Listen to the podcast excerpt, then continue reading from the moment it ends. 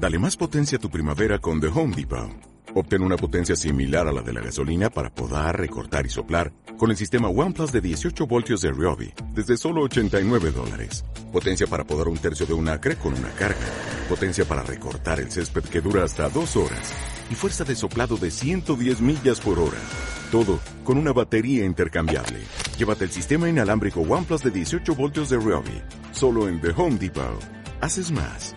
Logras más. Muy buenas, mi nombre es Ivo Delgado y soy un crítico en serio. Y yo soy Rocío Muñoz y hoy es viernes 11 de febrero de 2022 y este es nuestro programa número 80 de cine. Así que recibe un abrazo desde lejos y arrancamos. He visto cosas que vosotros no creéis. Cine en serio. Con Ivo Delgado, Rocío Muñoz, Unai Gallego y Miguel Ángel Tomás.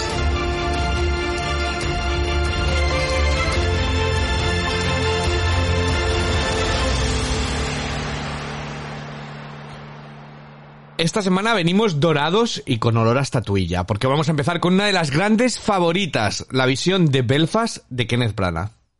Continuaremos con la estatuilla que puede llevar en el asiento del pasajero el Drive My Car de Hamaguchi. Y terminamos con la que puede esconder en sus carrillos Jessica Chastain en los ojos de Tammy Faye. Todo ello, como siempre, sin spoilers. Muy buenas, Rocío. Muy buenas, Ivo. ¿Hoy? Mira, sin spoilers, pero con todas las trabas del mundo. Madre mía, pareces yo. Antes de que nos pongamos con todo ello, no traemos el reto cinéfilo esta semana, porque tenemos que hablar de nominaciones a los Oscar, y además Héctor se va a renovar el DNI, y lo que pasa que todos los que tienen el número menos de 100, pues tienen que llevar que si las piedras, que si todos los chismas. Entonces seguro que... Al menos es la última renovación, porque ya se lo dejan para toda la vida, ¿no? Por edad. Yo creo que nos tiene que confirmar, porque seguro que tiene un DNI de los que tienen todavía la huella marcada. Yo tenía uno, claro, tú eres muy joven, pero yo lo tenía porque yo me tuve que hacer el DNI cuando solo tenía meses, y es muy gracioso porque tiene como mi huella dactilar de un dedito súper pequeño, y donde pone firma tiene un escrito "no sabe", porque era un bebé, porque tuve que pasar a Francia. Esos tiempos en los que todavía cuando cruzabas la frontera había que tener documentación, no es como ahora, para pasar a Francia. En fin, que no estamos solos. También tendrán, que ya tienen el DNI renovado, los dos críticos en serio. Te dejo que los presentes tú, que lo haces muy bien. Venga, pues vamos a que nos confirmen que tienen el DNI renovado. Empezamos en Toledo, que tenemos a Unai, nuestro amante del cine trash, que quizá además por ese sentido ha disfrutado mucho de la caracterización de Jessica Chastain como Tammy Faye. Que nos cuente el... Muy buenas, Unai. Vale, buenas a todos. Vale, me gusta el mundo trash, pero bueno, ya hablaremos lo de Jessica Chastain, la caracterización, aunque bueno, no es lo peor de la película, pero bueno, en general una semana, por lo menos es comentable la semana, lo que viene, ya para bueno, para bien o para mal, pero es comentable. Y el DNI renovado, ¿no?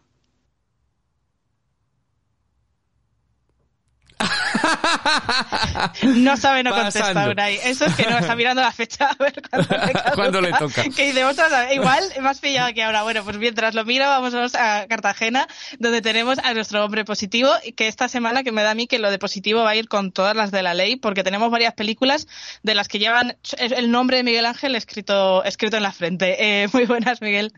Hola, muy buenas. Yo vengo también con mi DNI en regla y con varias películas que llevan escrito también 10 de Miguel Ángel viene aquí. No tengo 10, pero sí que tengo notas muy claras. El corazoncito de gominola tienes, seguro.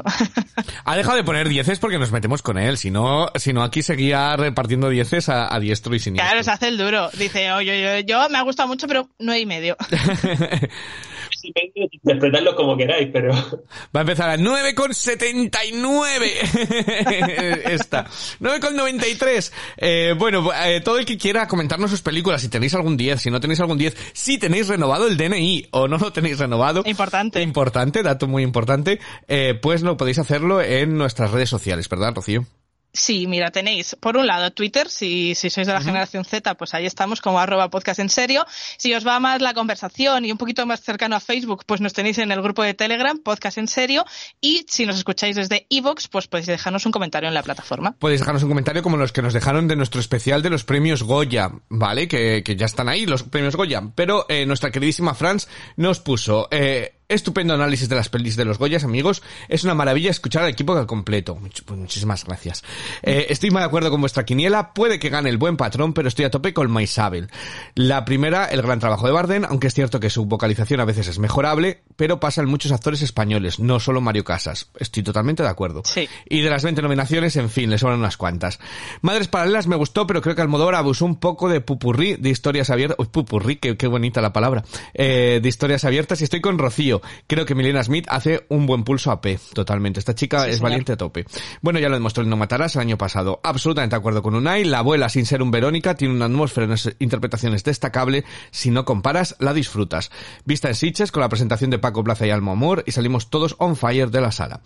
Apunto alguna que me falta y salto algún semichurro. Sí, también tuvimos uno nadando por el Mediterráneo. Abrazos para todos y que no pare. Pues nada, como siempre, sorry por la extensión, soy de letras, ya sabéis, no pasa nada. Franz, si tú eres parte del podcast, déjanos estos comentarios. Además, con tantas, analizando todo, nos viene fantástico. Así que muchísimas gracias por el mensaje.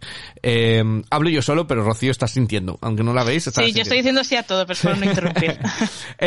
Los tres amigos. Héctor Díaz nos dejaba genial programa. Ayer vimos Madres Paralelas y nos gustó mucho. Genial P y Alberto Iglesias. También recomiendo El vientre del mar. La disfruté mucho más de lo que pensaba que iba a hacer. Mira, esta la tenía fuera del radar por completo, El vientre del mar. Así que muchísimas gracias por recomendarla. Y Pastel de limón con semillas de amapola de Zambrano. ¿Qué le pasó a Zambrano? Que parecía que iba a ser el niño querido y después de Solas... No, pero déjame decir que sí. Héctor, que a ver, por cosas de la edad, pero es pan de limón, no pastel. ¡Ah! Ha puesto pastel de limón, pero no, es pan de limón. Pan de limón con semillas de amapola. Fíjate que a mí Zambrano en Solas me gustó mucho y luego le perdí la pista. Vale, muchísimas gracias Héctor por dejarnos por ponernos en el radar esas películas. Y Marina Cañete Díaz, que mira, Marina nunca nos había comentado nada, así que muchísimas gracias. No nos había dejado un comentario en iVoox. Yo creo que no, o al menos no es de las habituales. Pues nos dice, muchísimas gracias Marina, bienvenida. Dice, qué bien escucharos, para mí este año hay muy buenas películas españolas, he visto casi todas, estoy muy de acuerdo en lo injusto de haber dejado fuera Al amor en su lugar y Las leyes de la frontera. Mira, eso para Miguel Ángel y para Unai. A mí La hija me encantó, no como a Rocío. Toma, darle una oportunidad. Yo no dije que no me gustara, lo que pasa es que para mí tiene deficiencias, pero la peli no está mal. Vale. Ojo, yo la apruebo. Dice, El buen patrón es muy buena película, pero creo que las nominaciones están muy infladas. Bardem se lo merece todo, creo que son los mejores actores del mundo, y Celso también, y ese final tan redondo. Por lo demás, Madres Paralelas para mí tiene un problema grave de guión, y aunque me gustó, no tiene el mismo nivel que otras obras suyas. Eso sí, las actrices están las tres espectaculares. Yo creo que los premios van a estar repartidos, pero ya veremos. Un beso a todos. Pues un besazo de vuelta para ti, Marina. Muchísimas gracias. Y Ana Blázquez, Ana, que también está en nuestro grupo de Telegram, Ana de Seriéfilos. Yo sé que los nombres, de verdad, perdóname, Ana, si no es Seriéfilos. Pónnoslo en el Telegram otra vez. Dice, qué gran podcast, yo creo que ganará Maisabel, que es mi favorita. Así, con esperanza, Ana. Pues sí, dice, que hay que dar buena energía. O sea, como es nuestra favorita, tenemos que decir que va a ganar. Por supuesto, pues también es la mía, sé que estoy contigo, Ana. Pues muchísimas gracias por haber cogido unos minutillos de vuestro tiempo, habernos escuchado y habernos dejado un comentario que nos hace muchísima ilusión. Si alguno escucháis por iVoox, decidnos, aunque solo sea hola, pues nos hace mucha ilusión para saber que estáis al otro lado. Dicho todo esto, nos ponemos dorados, ¿no? Esta semana que venimos para hablar de nominaciones a los Oscar y de tres películas que están en la terna, además, pero antes vamos con ello. Te paso el testigo, Rocío. Sí, porque mira, la semana pasada hablábamos de los Goya, pues tenemos que seguir con premios porque esta semana se han dado a conocer las nominaciones a los Oscars y hay mucho que comentar, pero sobre todo hay mucho que celebrar. Así que para empezar con todo ello, pues qué mejor celebración que con un poquito de música. Vamos a escuchar una canción y ahora os cuento qué tiene de especial esa canción y más cositas de los premios.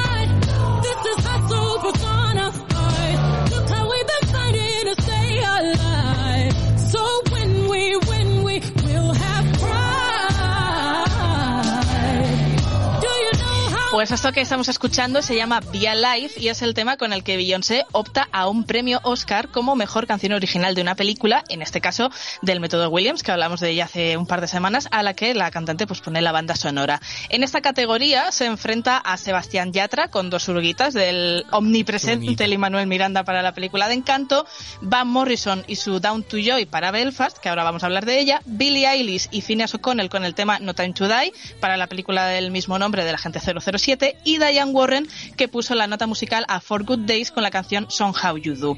Pero si miramos otras categorías, nos encontramos ni con una, ni con dos, ni con tres, sino con cuatro grandes y buenas noticias. La primera, la nominación del español Alberto Mielgo a Mejor Corto de Animación por el Limpiaparabrisas, que además lo tenéis disponible gratis en YouTube para verlo si os apetece. Después al ratito nos llegó otra alegría con la nominación de Alberto Iglesias a Mejor Banda Sonora por su trabajo para Madres Paralelas. Después Javier Bardem nos daba la tercera celebración de la tarde con su nominación a Mejor Actor por Serlo Ricardo, y como remate ella, Penélope Cruz, entre las 5 favoritas de la Academia para levantar la estatuilla a Mejor Actriz por su personaje en Las Madres Paralelas de Almodóvar. Con todo esto, con toda esta alegría y con toda esta celebración, no nos quedó casi tiempo para digerir el lado más amargo de las nominaciones, que fue que El Buen Patrón pues se quedó finalmente fuera de Mejor Película Internacional, pero aún así, pues 4 nominaciones históricas para el cine español, y eso solo pues en lo que concierne a lo nuestro, porque en estas nominaciones ha habido un montón de curiosidades, ¿verdad, Ivo? Sí, bueno, yo he traído unas cuantas, ¿vale? Tampoco quiero aburrir a la gente demasiado, pero yo soy mucho de estas cosillas. Entonces, decir, por ejemplo, que Bradley Cooper, que no ha sido nominado como actor de reparto por Licorice Pizza, que sonó por Nightmare Alley, ha conseguido su cuarta nominación como productor y empata con Warren Beatty. Ya ha sido nominado 4 veces como actor y 4 veces como productor. La diferencia es que Warren Beatty tiene varias también como director y tiene estatuilla. A Bradley Cooper todavía le queda. Kenneth Branagh, del que traemos su película, Belfast, esta misma semana, pues ha conseguido otro récord, 3 nominaciones por Belfast, que le han situado ya en 7 categorías diferentes como candidato. Ha sido candidato en Mejor Película, Director, Guión Original, Guión Adaptado, Cortometraje, Actor y Actor de Reparto. Casi nada.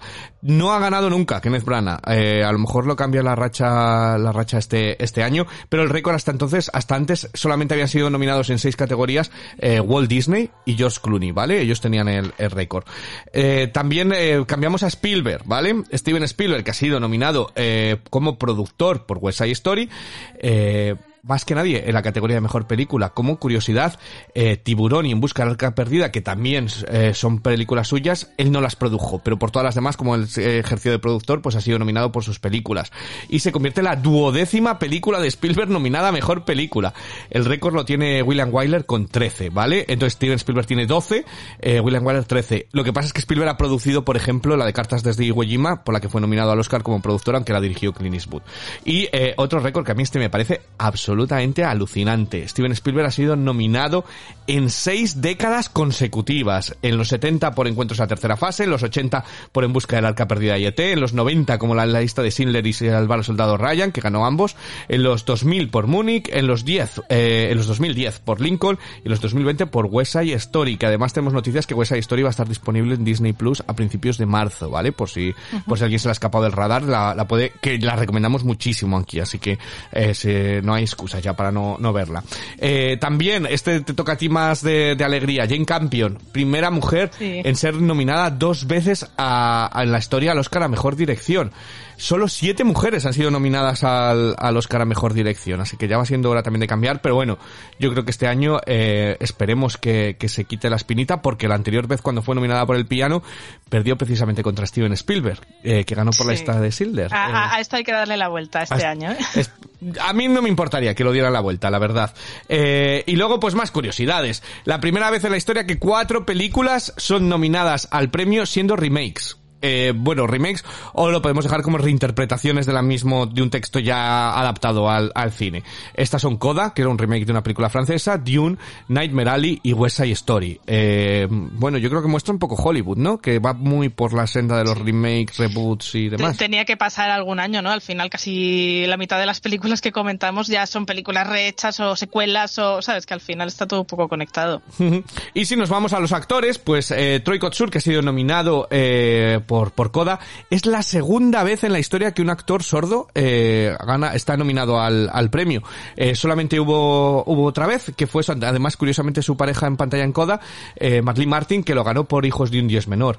Respecto a los actores, también la primera vez que dos actores abiertamente queer son nominados, Kristen Stewart y Ariana DeBose, por sus sendas películas, Spencer y West Side Story, y Denzel Washington suma y sigue, novena nominación, que le mete en el top 5 de los actores más nominados, y la otra, pues la octava nominación de Judi Dench, que también la mete en el top 5 de actrices, y es la segunda actriz más veterana de la historia nominada al premio.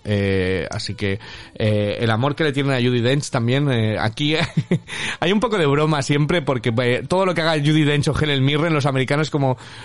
inglesas, es como las damas inglesas a nominar. Y respecto, hablábamos antes de dirección, quizás la categoría que siempre suele ser más machista, o el trabajo que más difícil para las mujeres, que les cuesta entrar, suele ser el de dirección de fotografía, a mejor fotografía.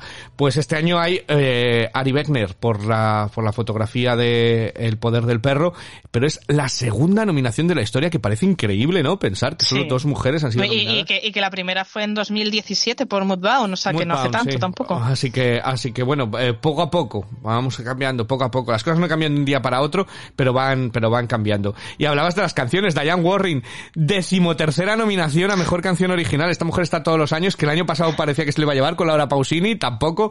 Pues yo creo que este año es, además, por una película, Furcoat Days, que nadie sabe de dónde venía esa película, nadie sabe de dónde venía la canción. Pero es que estaba abonada ya, tiene el abono anual a los Oscars. Alucinante. Y luego, yo qué sé, tengo muchas más.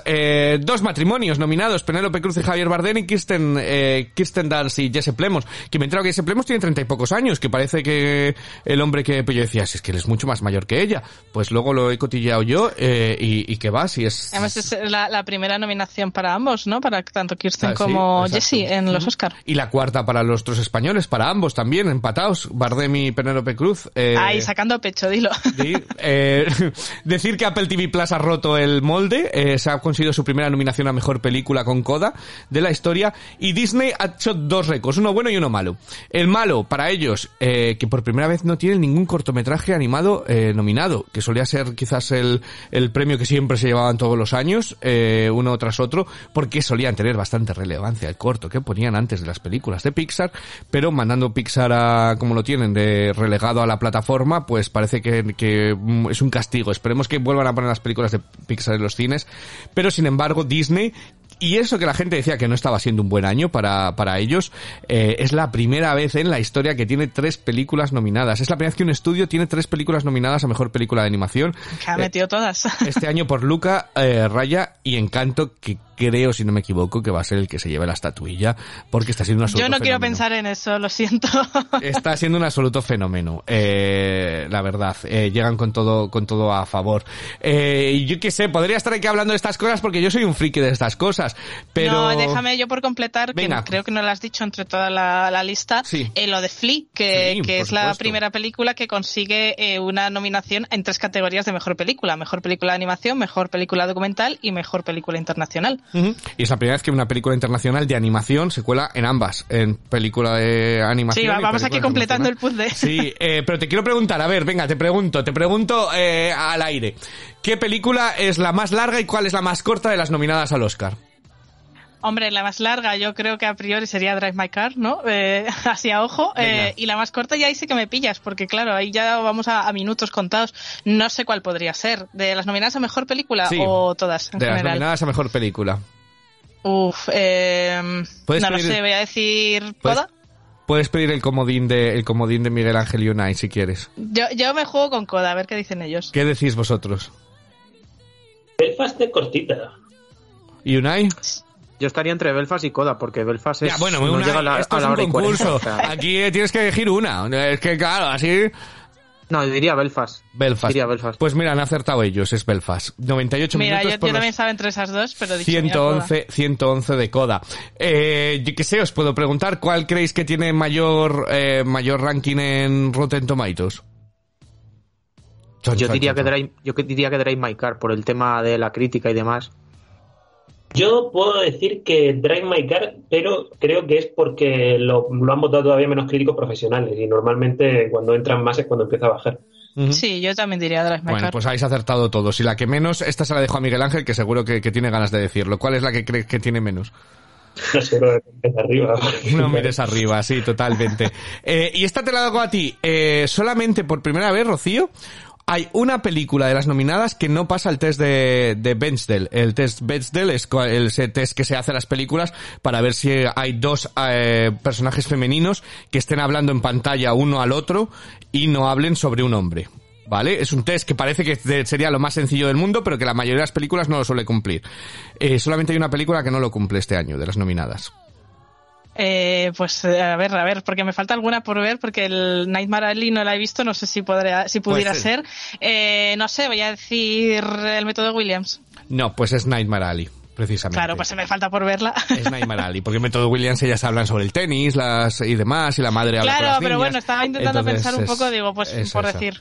Es esa, así que nada, y el mayor taquillazo, este es muy fácil, el mayor taquillazo que hemos tenido. Dune. Diría Dune. ¿Pero en qué película muere más gente? Ah, que esa no la sabéis, es unas curiosidades. Ay, que es... Pues no sé, ¿en qué película muere más gente? Estaría entre Dune o Nightmare Alley. No mires arriba. No mires arriba, que estaba clavada. Claro. Era facilísima, si se muere todo el mundo menos Jonah Hill. Ay, Dios mío. Esa tenía truco. Bueno, pues esas son algunas de las curiosidades que me había preparado y algunas de las cosas tontas de todo ello. Pero sí, nos queda alguna... A mí me queda una por ver, si no me equivoco. Sí, Nightmare Alley es la única que me queda por ver.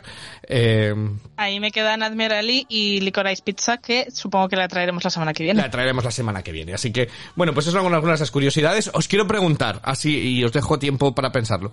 La mayor alegría que tuvisteis y la mayor, decepción.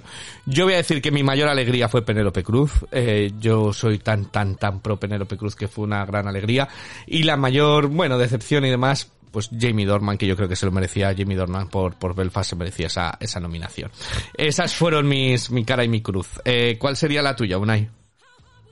A ver, yo creo que mi cara, también aparte de Penélope Cruz, es Kristen Stewart, porque la veía muy fuera por la evolución de los premios y demás, y por cómo había ido toda la temporada de premios, la veía muy fuera de la nominación, y curiosamente ha entrado al final.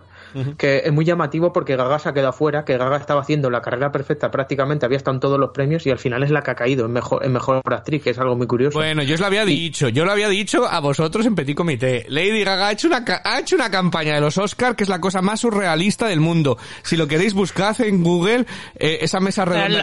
Lo ha dado todo, ¿eh? Pero está loca. Sí, como Jessica Chastain. Pero vamos, están ahí a la par las dos. Sí, yo creo, pero Lady Gaga está loca. Si ha llegado a decir que se bebe las bebidas de los... Porque cuando están bebiendo los personajes no es alcohol, pero que ella estaba borracha de las bebidas que eso, aunque no tenía alcohol. Buscaste ese clip porque la cara de Penélope Cruz y Kirsten Dunst poniendo los ojos como diciendo ¿qué está diciendo esta señora? Es mítico, ¿sabes? O sea, ha sido muy complicada, ¿eh? La carrera de... Yo he visto pocas campañas tan mal llevadas como la de Lady Gaga, entonces yo lo he visto venir. ¿Y tú, Miguel Ángel, cuál fue tu mayor alegría y tu mayor...? Bueno, yo alegría tengo que decir que he tenido varias. Primero, Kristen Stewart, la verdad es que no me la esperaba para nada como la última y solté un gritito cuando salió nominada. Pero como lo ha dicho ya Unai, voy a tirar por otra que es un poco una chorradita, pero a mejores efectos visuales. Yo creía que Sanchi no iba a entrar porque de Marvel le iban a meter Spider-Man y que con eso se iban a quedar contentos, y cuando metieron Sanchi, que a mí me gustó mucho y me gustaron mucho sus efectos, me alegré bastante de que entrara también por ahí. El resto, decepciones tampoco demasiadas. Hay cosas que no me gustan, como No mires arriba, ya he dicho un par de veces, ya sabes lo que opino sobre ella.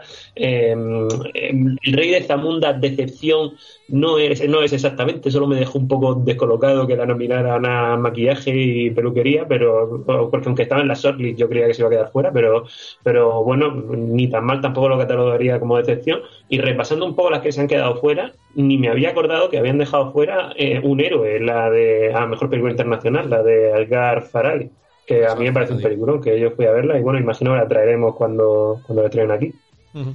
Bueno, yo tengo que decir que Asghar Farhadi, como tuvo ese segundo premio tan discutido, ese segundo Oscar que fue puramente político, porque fue cuando Trump decidió cerrar las fronteras y no dejarle venir y demás, yo creo que ya han siente que ya han cumplido el cupo, ¿vale? De Farhadi por unos cuantos años, porque tiene 2 Oscar en 2 años, todo los consiguió.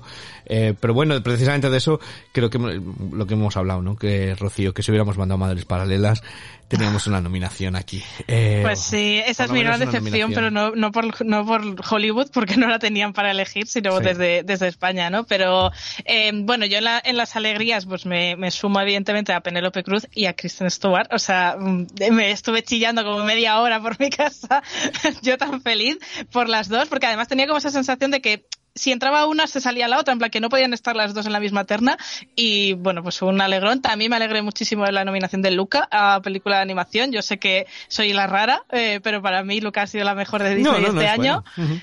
Y después, en cuanto a decepciones, yo no tuve grandes decepciones, de hecho casi me salió todo a pedir de boca, pero me hubiera gustado Hans Zimmer en banda sonora, creo que por Dune o por No Time to Die y tal, me hubiera gustado encontrarle. Escucha, no, Rocío, está nominado Hans Zimmer en banda sonora. ¿Está nominado? Sí.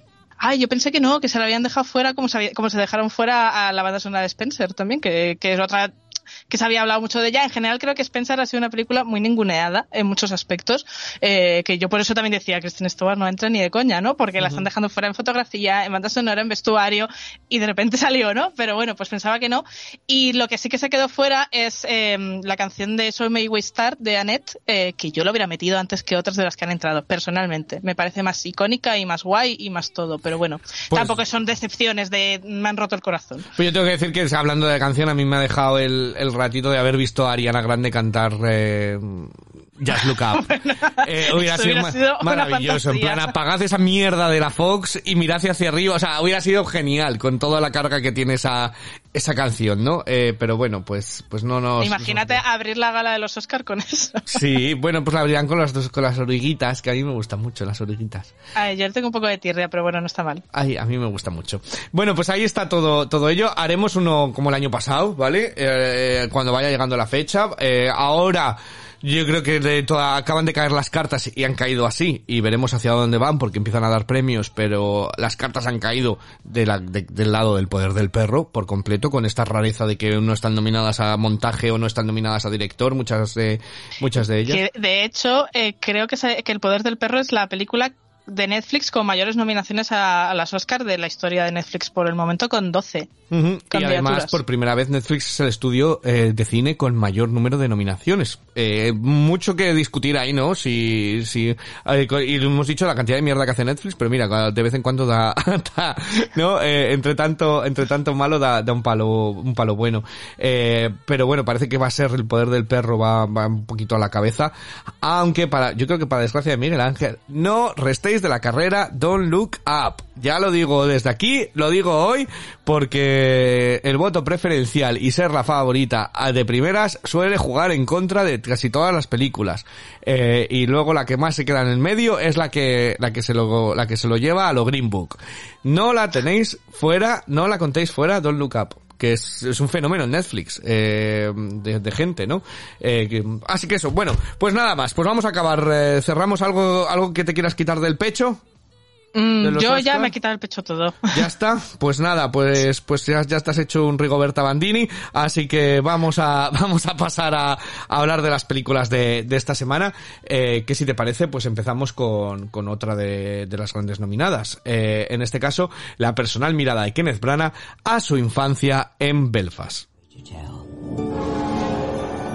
But what makes each one different is not how the story ends, but rather the place where it begins. En Belfast nos trasladamos a la mirada de Buddy, mientras crece en un ambiente de lucha obrera, cambios culturales, odio interreligioso y violencia sectaria.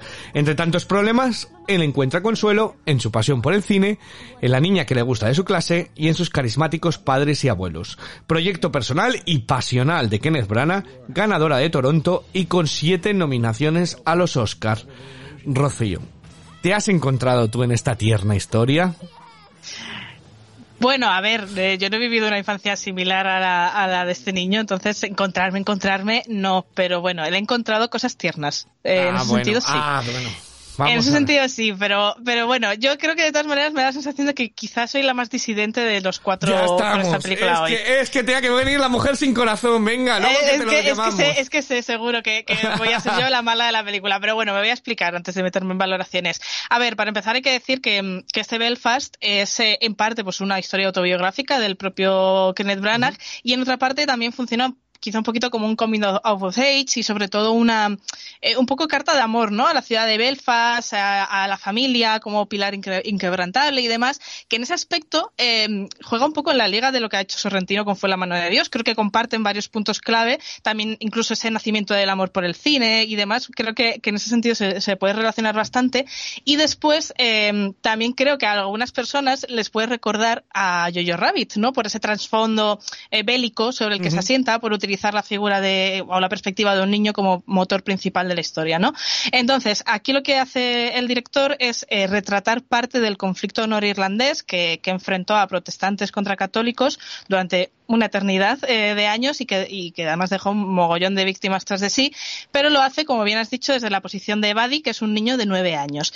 Entonces, claro, al tomar esta decisión narrativa, toda la película toma un camino muy claro, ¿no? Porque, para mi opinión, le da un enfoque demasiado blando a lo que cuenta, ¿vale? No. Es cierto. Bueno, te dejo es cierto que la primera escena de la película me parece brutal, cómo está filmada, me dejó pegada a la pantalla y de hecho pensé, ostras, igual esto es un peliculón que me va a mover de todo por dentro, ¿no? Pero según fue avanzando, fui viendo que las intenciones iban por otro lado y que era una historia más bien intencionada y quizá narrada un poco más de perfil o más centrada en otras cosas, ¿no?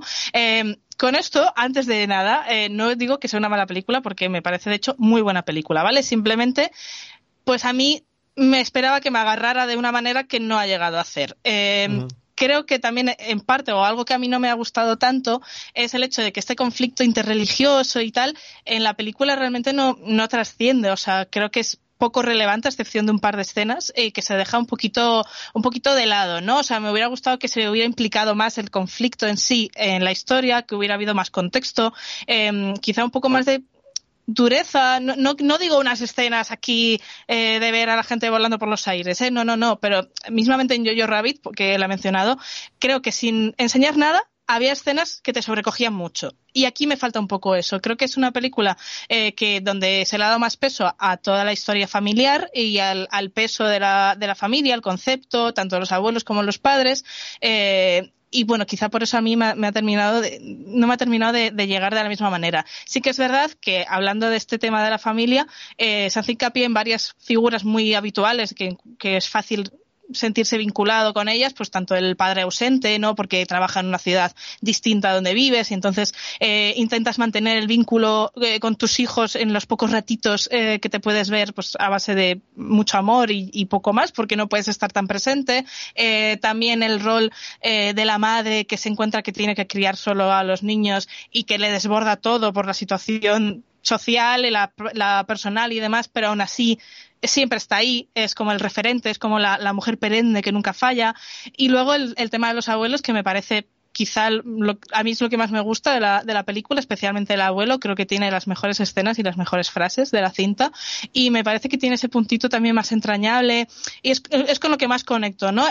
Sí que es verdad que en general todo esto creo que transpira emociones, creo que transmite un mensaje muy claro y creo que las intenciones aquí están muy bien definidas, pero a mí me hubiera gustado un poquito más de conflicto en ese sentido y que hubiera sido una película menos condescendiente en general con lo que estaba pasando en las calles, que te lo ponen ahí, pero no llega nunca a tener demasiado peso. Pero bueno, creo que pese a ello, me parece que es una película súper bien dirigida, que está súper bien interpretada, a excepción, y me vas a matar, pero Jamie Dornan a mí me parece que simplemente está correcto. yo personalmente, lo siento, Ivo. Y luego, evidentemente... Bueno, pues vamos a ver, Miguel Ángel, qué tiene que contar.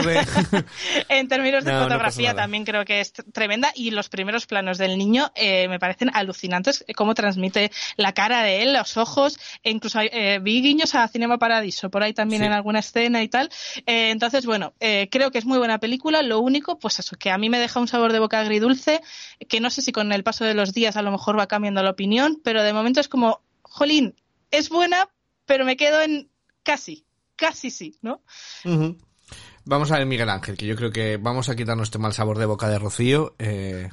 No, a mí Jamie Dornan sí que me ha gustado. Hombre, a todo el mundo de bien, y a todo el mundo de bien. Más allá de eso, yo creo que en general, mi opinión, es la apuesta a Rocío, no en el sentido de que me haya parecido una maravilla, sino de que precisamente Rocío pedía en algunos momentos más crudeza. A mí me da la sensación de que la película me habría gustado más todavía si se hubiera centrado más concretamente y poniendo el foco solo en lo que es la visión del propio niño, de cómo veía él el conflicto. En general, cómo se ve la calle, las trincheras y demás, me parece... le acabas cogiendo cariño a ese sitio al final, aunque veas lo que está pasando y demás, y creo que logras empatizar mucho con el sentimiento de la familia, de aunque aquí están ocurriendo cosas terribles, sigo teniendo un apego a este sitio, ¿no? Un sentimiento de pertenencia y de cariño al sitio en el que has nacido y has crecido, y me parece que eso sí que lo transmiten a la perfección, ¿no? En la poco más de hora y media que dura la película, tú como espectador también logras, creo, cogerle cariño a ese sitio. Eso me parece muy difícil de conseguir. No es para mí la película perfecta, pero muy, muy buena. A mí me gusta mucho. Uh-huh. Pues, Unai, a ver si desempatas. No, yo vengo en vuestro barco, yo estoy contento con esta película, o sea que hoy lo siento mucho por Rocío, pero bueno, el caso es que yo vengo muy contento. A mí emocionalmente me ha implicado mucho la película. Sí, es cierto que hay cosas, por ejemplo, el uso del color que hace en esta película, maravilloso. Yo entiendo el porqué, pero a mí digamos que lo veo que es más una licencia estética y artística que en sí para la trama de la película. Pero nada, oye, no estoy de acuerdo contigo, pero para nada. No quiero entrar en spoilers, pero creo que es el mejor uso del color. Una película en blanco y negro desde El abrigo rojo en La lista de Schindler. Es decir, creo que aquí singulariza lo que significa el poder del cine y el poder del escapismo. Creo que está tan bien utilizado que yo es uno de los momentos en los que la película me podía decir, uy, está bajando, y dije, vaya genialidad, se ha marcado aquí, en la forma en la que lo ha metido. Así que no estoy de acuerdo para nada, vamos. También que no lo habéis comentado, Catriona Balfe, o sea, cada vez que sale en pantalla, aparte de los actores que habéis mencionado, además tiene una escena a mí que me sobrecogió bastante. Bueno, simplemente sí, por añadir algo más, yo también soy team Jamie Dornan, está genial en esta película, ya está, no puedo añadir nada más. Yo creo que está impecable. Rocío dice que está bien sin más. Hay veces que la forma de hacer un bien sin más requiere mucho talento, y yo creo que da una fuerza y una fragilidad única a un personaje, pues la figura del padre que a mí me gusta mucho.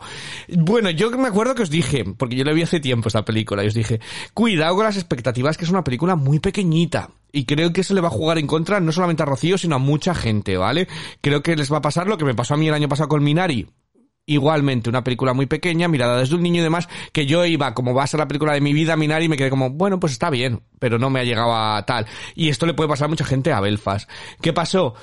Pues que a mí me pareció genial. Además, hay una película que no habéis comentado y a mí me recordaba bastante, que fue Roma, la de Alfonso Cuarón, en el sentido de que te enteras de lo que está pasando en Belfast, pero por conversaciones que cambian de tema, por entre puertas, por veces en las que entra y alguien dice algo pero luego cambian, pero entonces ese estilo de que empiezas a intuir lo que es el conflicto que hay en Irlanda del Norte y el conflicto religioso, me parece fantástico. Me parece fantástico cómo lo ha tratado. Rocío decía que quería a lo mejor algo más. A mí me parece genial que siempre tenga la mirada ahí abajo y que lo que entiendes... A lo mejor es que, no sé, el conflicto de Irlanda del Norte yo aquí lo tengo mucho más cercano. Es decir, que sé por completo todo lo que es la guerra de católicos, católicos, protestantes, cómo la religión unos y otros, abusaban de ello para crear un conflicto fronterizo. Entonces, como yo lo sabía, me parece tan bonito que el niño, que le da igual, que casi está aterrorizado realmente cuando le llevan a la iglesia está completamente aterrorizado de todo lo que le puede pasar si no sigue a uno, si no sigue a otro, y dice, pero yo a quién sigo si yo lo único que quiero es que no me pase nada malo, si me muero. Entonces me parece tan bonito como está tratado y tan sencillo que me parece fantástico. Entonces, como el conflicto de Irlanda del Norte lo hemos visto muchas veces, creo que esta realmente es la primera vez que nos acerca al corazón, ¿no? Pero al corazón de una familia, a la humanidad, ¿no? A verlo desde una manera más tierna, a que el niño no se quiere ir porque se quiere casar con la que tiene de compañera de clase. Entonces, ¿por qué tienen que ir a Londres? ¿Por qué tienen que huir de allí? Entonces, me parece tan bonito, de verdad, está tan bien puesto el punto de vista para mí que me parece precioso. Y los momentos de color, lo tengo aquí apuntado porque solo tiene dos, uno al principio de la película y otro en un momento clave, en una escena clave. Y me parecían tan bien llevados, tan bonito, y el poder de las historias para evadirse, pero no solo para evadirse, sino para llevar, ¿no? Para continuar en la vida, me pareció precioso. Lo que decía Rocío de Cinema Paradiso, que yo también lo noté en ese momento, incluso en You Are the One de Garci, me parece precioso. Entonces a mí me gustó muchísimo. Y luego creo que tiene personalidad Kenneth Branagh, que se le acusa mucho a Kenneth Branagh en muchas otras de no tenerla. Ahí están las películas de Thor, o las películas Cenicienta, o en muchas películas que pone el piloto automático y pasa olímpicamente de todo. Aquí se le nota que es su pasión esta película, ¿no? Se nota por completo esos primeros planos en los que un actor, ese plano contrapicado en el que hablan a cámara, me pareció fantástico. Entonces a mí me gustó muchísimo, me gustó mucho. Además, no sé si es que la vi en el avión, tenía pocas expectativas y dicen, algún día os traigo yo unos escritos que he leído sobre ver una película en el avión te afecta mucho más emocionalmente, pero me llegó muy dentro, la acabé y dije, como que si alguien me hubiera agarrado el corazón, y cuando me lo ha soltado, todavía he tenido cuidado de soltarlo bien. Entonces, a mí me gustó mucho este Belfast. No sé si quiero saber tu nota, Rocío, ¿qué te parece? Que no, que mi nota es buena nota, mi nota es objetiva, ¿vale? Si es que la película, yo estoy de acuerdo con todo lo que dices, lo único, pues eso, que luego no entra el punto subjetivo de cada cual, de que le lleguen más este tipo de historias más humanistas, o los que preferimos a lo mejor un poquito más de cosas así, ¿no? Pero bueno, el método Muñoz, que yo lo voy a llamar a partir de ahora. El método Muñoz se trata de, si una película te gusta mucho, le buscas los peros para no darle el 10. Pero si no te gusta nada, le buscas lo positivo de hablar. Entonces, Rocío siempre, cuando una película no le ha gustado mucho y es un 5, dice, no, pero me ha gustado esto y esto. Pero si le ha gustado mucho, dice, me ha encantado, pero ta. Es el método Muñoz. Es el método, no sé, es intentar buscar la objetividad siempre, sí, ¿no? De no ser súper pasional. Sí. Pero bueno, dicho esto, le pongo un 7,5. Ah, bueno, no está mal. ¿Habéis visto? Es que hombres de poca fe. No está mal. 7,5 de Rocío. Miguel Ángel, ¿qué nota le has dado tú? Yo igual con los comentarios que ha hecho os esperáis un poco más, pero yo le doy solo un puntito más, 8,5. 8,5. Muy buena nota. 8,5. 8,5 está muy bien. Miguel Ángel, Unai, perdóname. 7,5, 8,5 de Miguel Ángel. Yo le doy un 8, la verdad. Es una película que es lo que es y lo cumple a la perfección, o sea que contento con ella. Pues yo le he dado un 8,5 igual, estoy como Miguel Ángel, un 8,5 me parece. De hecho, yo le empecé poniendo un 8 a esta película y con el tiempo me ha quedado muy buen sabor de boca. Así que a lo mejor os la subís más tarde, como me ha pasado a mí. Pero bueno, todo el que quiera disfrutar de este Belfast lo tenéis disponible en los cines. Recomiendo mucho la versión original, porque además el acento irlandés es muy, de Irlanda del Norte es muy peculiar, y salen como cantando, es muy gracioso. Así que yo recomiendo verla en versión original. Pero lo tenéis en los cines. Sí, en los cines también está nuestro siguiente estreno, que es la sorpresa nipona de la temporada, titulada Drive My Car.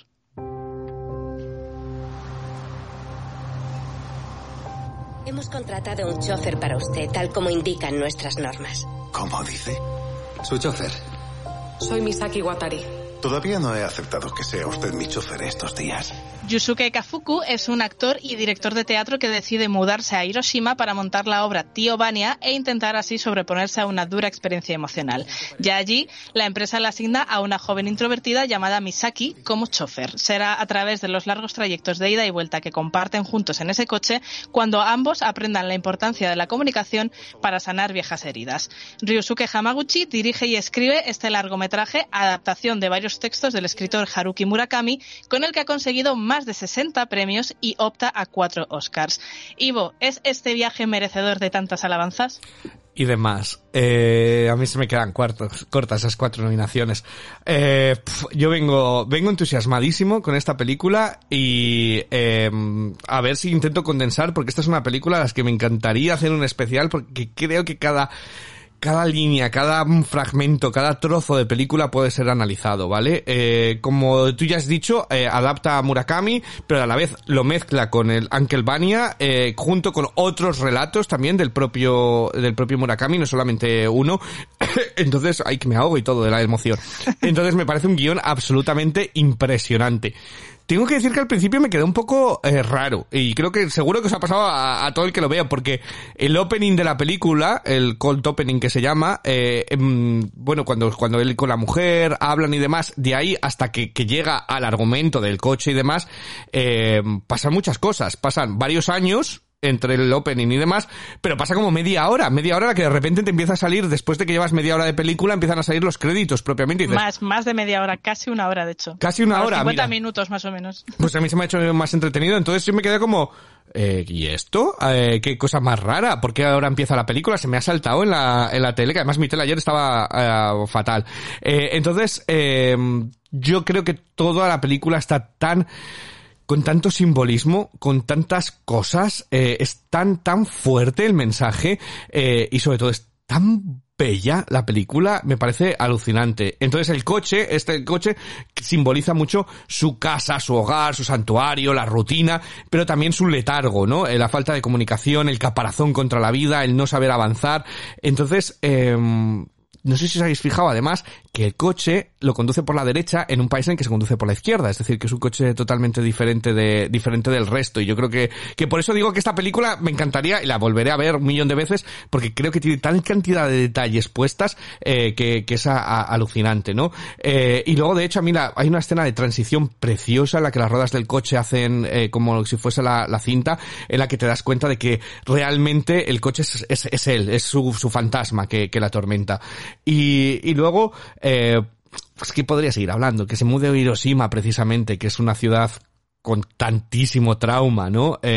Una ciudad en la que empieza a sacar ahora rascacielos, pero que todavía vive la tradición y las heridas del pasado.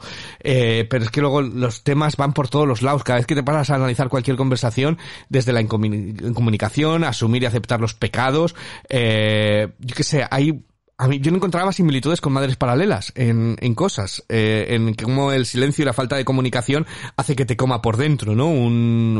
Algo que quieres decir. Y no sé, yo qué sé, a mí me parece una película preciosa, me parece que está cargada de cine. Creo que ese plano de los 2 cigarrillos por encima del coche, para no estropear su lugar sagrado, ¿no? Que el lugar sagrado de los dos es ese coche, ese vínculo no hablado entre los dos, creo que es pura poesía visual, que me parece una absoluta joya. De hecho, no hay ni un flashback, que muchas historias las cuentan y digo, que nos mete un flashback, pero claro, es como que la película se trata de cómo mirar hacia adelante, ¿no? Y de hecho, si os fijáis, hasta tal punto que cuando se conocen, ella le mira por el retrovisor y luego ya no, hay más planos de... O sea, está todo tan medido, tan meticulosamente medida. Con respecto a los flashbacks, de hecho, déjame que te corte, porque yo leí una entrevista a Hamaguchi que le preguntaban por esto mismo y él dijo que él se negaba a utilizar el recurso del flashback porque le parecía innecesario dar esa sobreexplicación al público y que prefería utilizar otros recursos narrativos y que la gente terminara de rellenar los huecos por sí solos, ¿no? Entonces, me parece, además, y visto cómo ha quedado en la película, que es una bofetada a mano abierta a la cantidad de películas que nosotros comentamos aquí muchas veces que tiran de flashbacks, de voces en off, para sobreexplicar cosas, porque realmente creo que no saben contarlas de otra manera, ¿no?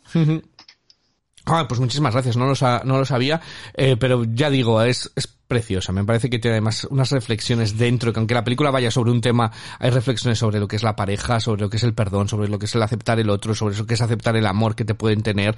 De hecho, me parece alucinante la escena en la que él le da un cumplido a ella y ella es incapaz de aceptarlo y se baja a jugar con el perro. Creo que además el plano final es que pues, luego no sé si es real o sueño o qué puede ser, pero es precioso. Yo qué sé, creo que todo el tramo final, y cuando digo el tramo final estoy hablando de la última hora, hora y media, me tenía tan absolutamente agarrado la película que me hubiera importado cero y nada que hubiera durado en vez de 3-4 horas, porque me parece, estaba como en un trance, metido por completo dentro de ellos, de su historia, viajando por Japón, mirando los paisajes, mirando su vida y reflexionando con ellos. Entonces yo, una de las películas del año desde de lejos, o sea, entiendo todo el fervor que han tenido todos los críticos. Es una película difícil para el público común, quiero decir, en tono, en ritmo, requiere al espectador que piense con la película, que reflexione y que se deje llevar por la belleza de ella, pero si es que si entras en el juego es que te esperan 3 horas maravillosas, la verdad. O sea, creo que tienes que, si te vas con la mente despejada, te sientas y disfrutas, esto es una de las mejores películas del año, la verdad. Unai, ¿qué te ha parecido a ti?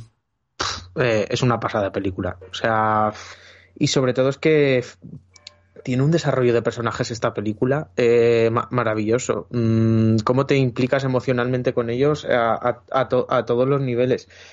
En definitiva, no sé, es una pasada. Todas las alabanzas que tienes son pocas y una de las películas del año, por lo menos para mí. Uh-huh. Miguel Ángel. ¿Y tú, Miguel? Yo me subo al carro totalmente, también, bueno, al coche en este caso. Creo que es una de las películas del año, estoy de acuerdo. Creo que es una película relativamente comprensible también. No os esperéis nada muy codificado porque, aunque codificado, hay muchos detalles que enriquecen mucho la experiencia. La historia en general creo que se entiende al primer visionado y los siguientes ya serán para darle más detalles que esconde a lo largo de su metraje. En la película aparte es preciosa, me parece que se ve súper limpia en pantalla y es que le busco pegas y no se las encuentro, ¿verdad? Uh-huh.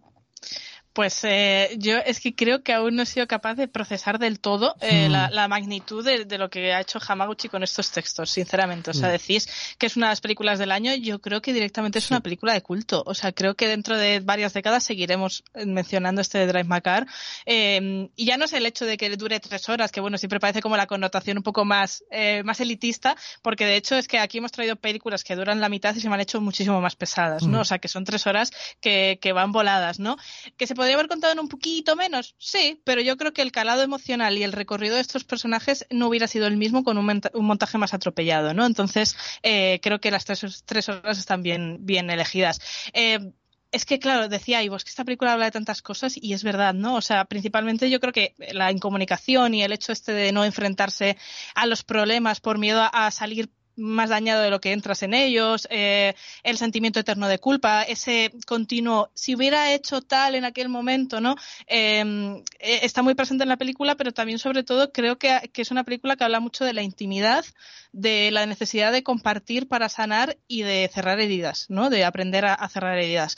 Decís del prólogo, a mí el prólogo sí que me parece necesario y sobre todo me parece sublime cómo narran toda esa complejidad emocional de la relación que tiene tanto el personaje protagonista como con su mujer, ¿no? Y luego todas las escenas íntimas que hay entre los dos me parecen como mágicas, ¿no? Creo que tienen mucha sensualidad al mismo tiempo que son muy poéticas también.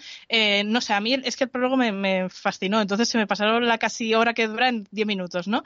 Además, como no solo no sabía de qué iba la película realmente y me enfrenté así a ciegas, al no saber el rumbo que iba a tomar, incluso al principio tuve como cierto suspense de decir esto por dónde me va a tirar, por dónde va a salir, y luego ya una vez aparecen los títulos de crédito y comienza ese viaje en el coche, yo creo que saben muy bien guardarle una plaza al espectador para que puedas viajar con ellos y meterte de lleno en la historia. Entonces, una cosa que me fascina también muchísimo es la inteligencia que ha tenido Hamaguchi de verbalizar los sentimientos del protagonista sin que al menos textualmente salgan de su boca, ¿no? Cómo nos cuenta lo que él va sintiendo sin que realmente sea él quien está hablando, ¿no? Creo que es además una cosa que es muy fácil identificarse con ella, porque todos alguna vez hemos sentido que un texto o la letra de una canción, un diálogo en una película, en una serie, nos estaba representando, incluso estaba poniendo en palabras cosas que ni nosotros mismos sabíamos explicar que nos pasaban, ¿no? Uh-huh. Y luego otra analogía que también me flipa muchísimo de la película es esa obra de teatro que mencionaba Unai, que es multilingüe, ¿vale? La montan y cada actor tiene su idioma y habla de diferente manera, y creo que es una forma muy meta de darnos las claves también de la relación que se establece entre él y la conductora, ¿no? O sea, a través de toda esa preparación de la obra de teatro, yo creo que se explica indirectamente que esa falta de entendimiento, porque no hablas en el mismo idioma, porque hay esa incomunicación explícita, no es más que en el fondo una excusa para no implicarte emocionalmente y para no enfrentarte a esas emociones y a lo que realmente puedes sentir cuando intentas entenderte a ti y entender lo que sienten los demás, ¿no? Entonces me parece tan brillante todo que es alucinante. Entonces yo también podría estar hablando horas. Sí, es que me dan ganas, tío, digo, te interrumpo porque claro, también llegabas sobre el poder del ser humano, ¿no? El poder del ser humano para entenderse uno con otro sin importar lenguajes de barrera o lenguajes de minusvalías o demás, el poder de cómo estamos todos conectados. Pues yo digo, te iba a interrumpir, pero digo, no te voy a interrumpir porque podemos estar aquí haciéndonos un debate. En 3 horas nosotros hablando de esto, pero vamos, que resumiendo, me parece que es una obra maestra. El plano de los cigarrillos es súper icónico, creo que va a pasar a la historia también como una imagen mítica, y creo que me da igual que dure 3 horas, que yo creo que es una película que voy a revisitar varias veces para terminar de comprender todo lo que contiene y todo lo que nos quiere aportar. Entonces, bueno, es mi tipo de película 100%, y cuanto más la he ido pensando en estos días, más me he ido enamorando de ella. Y no solamente para analizarla y demás, sino que se disfruta cuando la ves. Es decir, que no es una película que digas, esta es para los que entienden y demás. No, es una película que realmente se disfruta con todos los elementos y todo ello. Pues yo estaba duditativo de que le tenía un 9,5, pero estoy duditativo entre ponerle un 10, o sea, que estoy ahí arriba, ¿vale? Entre 9,5 y 10, así que ahí estoy. Si no le doy el 10 es porque quiero volverla a ver. A veces te pasa eso, ¿no? Dices, pero se lo merece, desde luego. Es una grandísima película. Unai, ¿qué nota le das? Yo, y digo de momento porque necesito procesarla, pero no la voy a subir seguro, un 9. Pero vamos, que necesito procesarla, lo más seguro volver a verla, pero un 9 y yo creo que la acabaré subiendo. Miguel Ángel. Yo, todas mis puntuaciones pueden cambiar con el tiempo, pero de momento le doy un 9,5. 9,5. ¿Y Rocío? Pues yo otro 9,5, bueno, la verdad. Pues 4, estamos todos en sobresaliente, indiscutiblemente. Es una gran película, Drive My Car de Hamaguchi, así que lo tenéis disponible en los cines. En los cines y prontito en Filmin, que la distribuye aquí en España. Ah, vale, bueno, pues ahí está, en los cines y próximamente en Filmin. Yo recomiendo en el cine porque como que se te dejas llevar más por la experiencia siempre, por eso. Pero bueno, en las salas también se encuentra nuestro siguiente estreno, también de Oscar, un poquito diferente, Los ojos de Tammy Faye. Tammy Faye, ¿qué has hecho? Hola, madre, este es Jim Baker, mi marido. Nuestra misión es ayudar a los demás. A los que Biopic del extraordinario ascenso, caída y redención de la telepredicadora evangelista Tammy Faye Baker. En los años 70 y 80, Tammy Faye y su marido pusieron en pie prácticamente de la nada la red de cadenas religiosas más grande del mundo, así como un parque temático, y gozaron de una inmensa popularidad gracias a sus mensajes de amor, aceptación y prosperidad. Jessica Chastain lidera, produce y se echa encima por completo toda la película. Rocío, ¿te ha convertido a ti Tammy Faye? ¿Eres católica ahora ya, apostólica, telepredicadora? Pues mira, ni me ha convertido ni me ha convencido. O sea, fíjate. Bueno, a ver, es que esta película pues sigue la estructura clásica de biopic, ¿no? De que empiezas con la infancia de la protagonista, te van narrando cronológicamente todos los hechos y demás.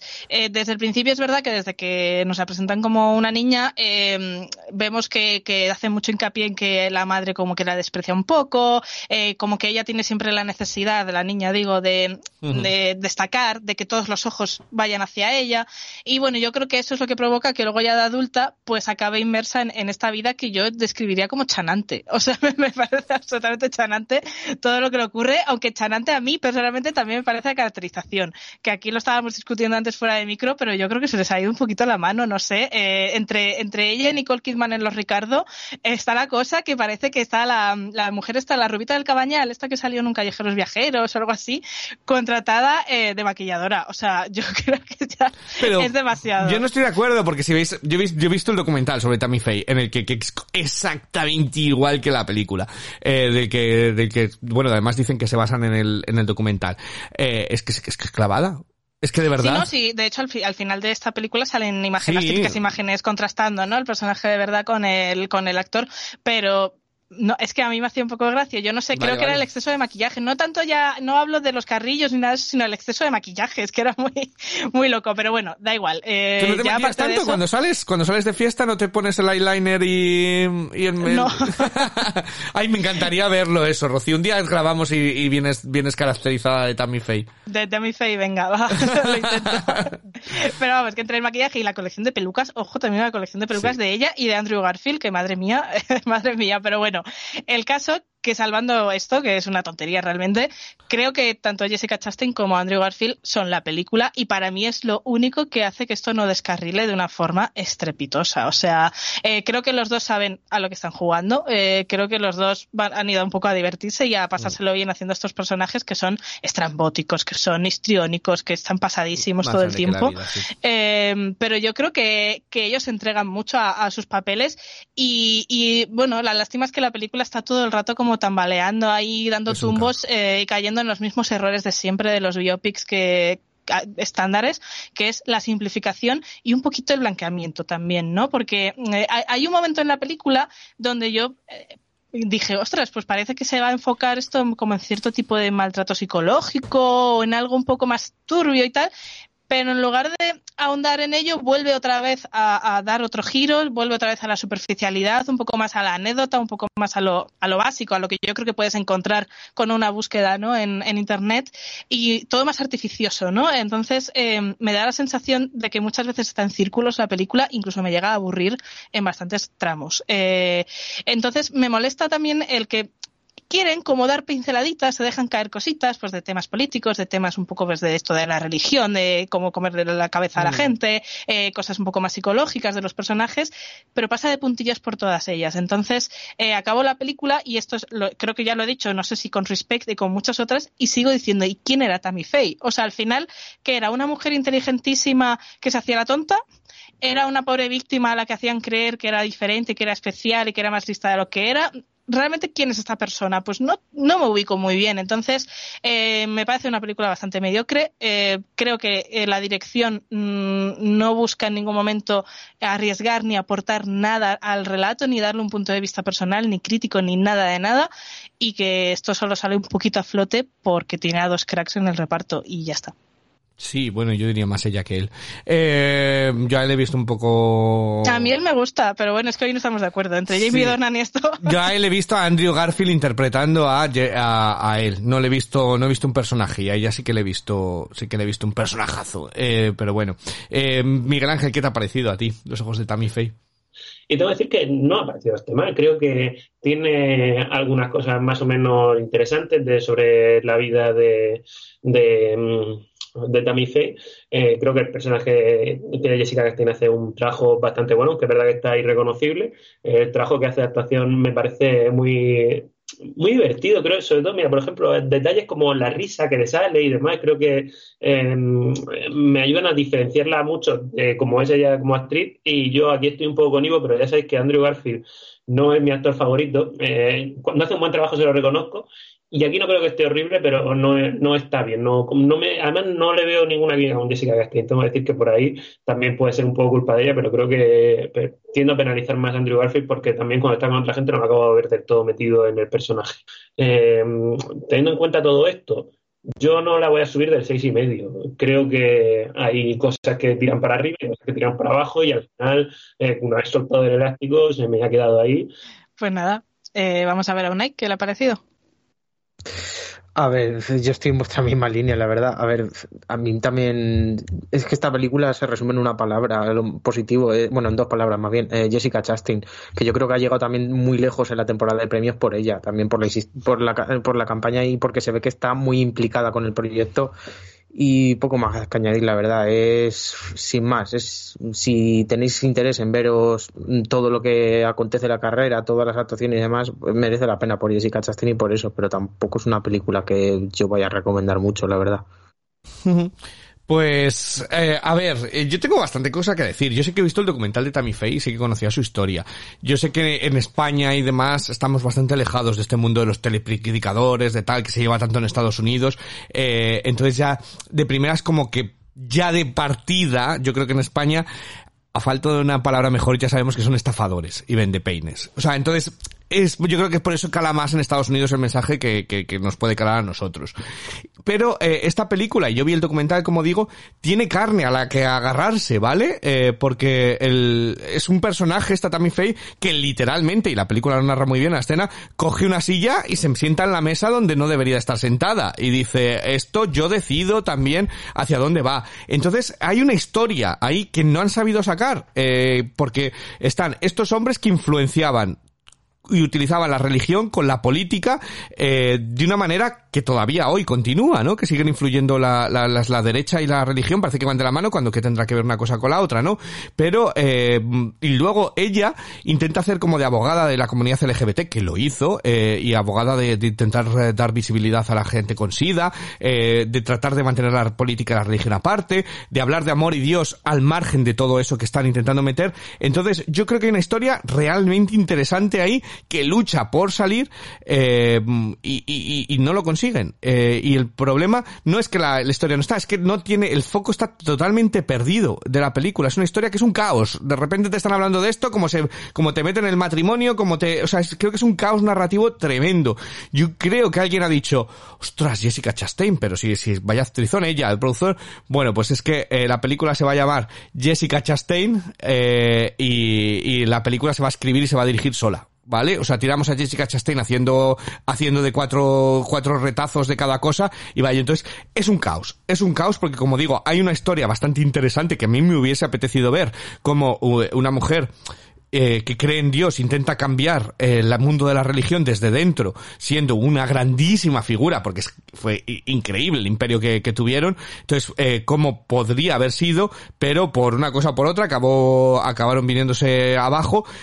Pero no saben llevarla. Y yo pienso, joder, si Todd Haynes hubiese dirigido esto, estábamos en un peliculón del año. Es decir, si alguien hubiese metido mano, porque la historia merece la pena que lo cuenten.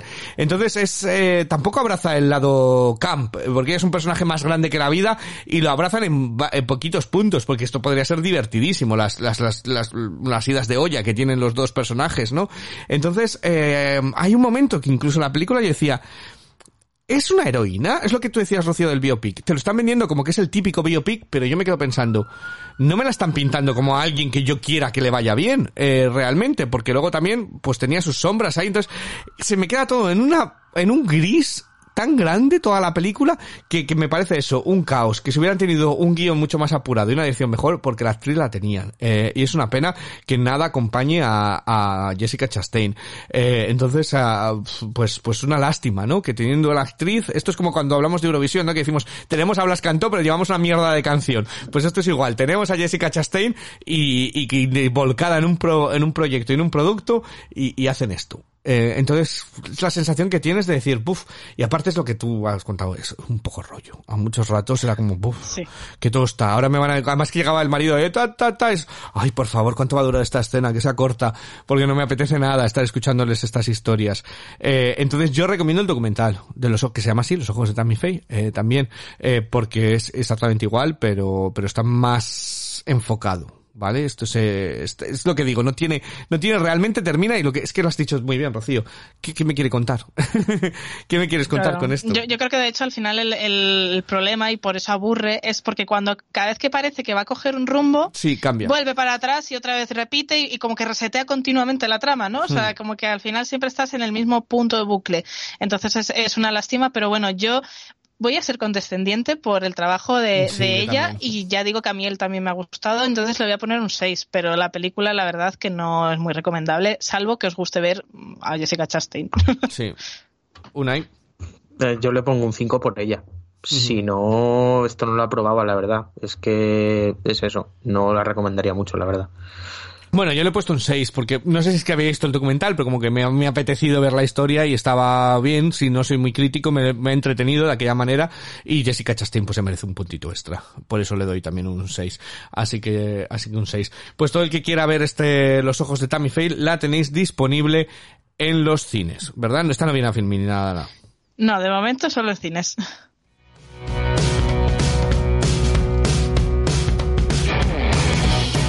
Y para la semana que viene, Rocío, ¿qué? Pues nada, nos vamos a comer pizza, ¿no? De regaliz.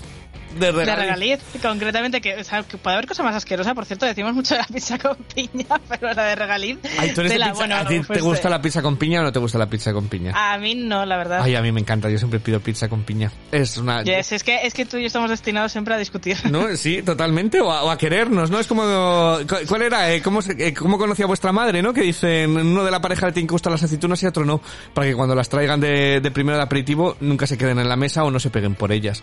Pues mira, si no estoy en una pizza con piña no nos pegamos. No nos pegamos, pero bueno, habrá que ver qué ha hecho Paul Thomas Anderson, ¿no? con esta pizza. Joder, yo ya la he visto, ¿vale? Va a ser divisiva, esta va a ser divisiva. Os dejo que la disfrutéis. Y luego tenemos un montón de cosas que se estrenan por ahí. Yo tengo mucha curiosidad por ver Big Bang de Jean-Pierre Jeunet. Yo también. El director. Además, hace mucho que no tenemos algo francés, ya va tocando. Y la aparte, cuota. Yo a Amélie le tengo un cariño especial y al director, creo que visualmente siempre es interesante, aunque se nos perdió después de Mi Max, pero bueno, pues tengo ganas. Entonces traen Big Bang a Netflix. ¿Qué más podemos traer, Rocío? Pues no sé si nos dará tiempo a pasarnos por los cines también para ver Uncharted. Yo tengo una semana complicada. Tom Holland. Yo tengo una semana complicada, pero yo creo que intentar. Si alguno la vemos, pues la traemos, que puede estar curioso ver qué han hecho con el videojuego. Y si no, pues es que tenemos dos estrenos, sí, que la verdad me da un poco de pereza los dos, pero casi me quedaría con el de Apple, yo personalmente. Yo me quedaba con la comedia, fíjate, con la comedia de claro, Amazon pero Prime. Yo cómo voy a quedar con una comedia. De I Want You Back. Bueno, pues vamos a dejarlas a las dos. A When You Back tiene a Gina Rodríguez, tiene a Isabel May, que a mí me chifló en todo lo que hace. Así que vamos a dejar esas en duda, ¿vale? Esas dos seguras, ¿vale? Licorice Pizza y Big Bang. Y la otra lo vamos hablando, si nos da tiempo o no. La otra, por si alguien la quiere buscar y ver, es El cielo está en cualquier lugar. El cielo, ¿vale? Está en cualquier lugar de Apple. Yo, si nos vemos las 4... Tú quieres aquí que yo reviente, ¿no? O las 5, o las 6. Las 5, y luego la de Héctor y todo, venga. Y el Limpiaparabrisas también. Yo había puesto apuntado porque a mí no me importaría ver el Limpiaparabrisas. Hombre, eso hay que verlo, por supuesto. Eso hay que verlo. Entonces, lo vamos hablando, pero esas Big Bang, Licorice Pizza, y darle a ese corto español la relevancia como una película más. No solamente ponerlo en un... Sí, totalmente. Si lo tenéis además en YouTube, o sea, que es accesible para cualquiera. Así luego nos dejáis los comentarios. Vale, pues bueno, pues lo dejamos ahí, en esas. Y nada más, muchísimas gracias a Miguel Ángel y a Unai por... Uy, estoy yo apañado. Miguel Ángel y Unai, y volvemos en 7 días para hablar de todas estas películas y con muchas más temporadas de premios y muchas más cosas, y con Héctor, a ver si le han renovado el DNI, que a ver dónde le aceptan ya me lo estoy imaginando ya como el padre de Homer Simpson ahí en plan ¡el DNI! Siempre está igual, siempre está como gritando a una nube, la verdad. Nada más, volvemos en 7 días para hablar de todos estos estrenos. Hasta la semana que viene.